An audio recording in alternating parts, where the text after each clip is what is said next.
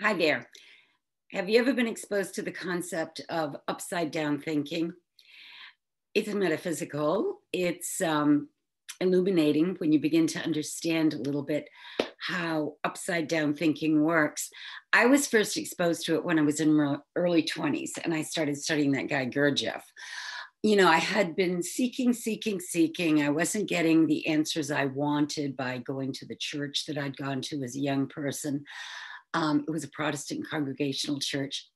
You know, heard all the great stories about Jesus, but I never really felt like I was getting um, an insight into where God was until I moved along later in life and had some revelations and transcendent experiences that assured me that there really is divine intelligence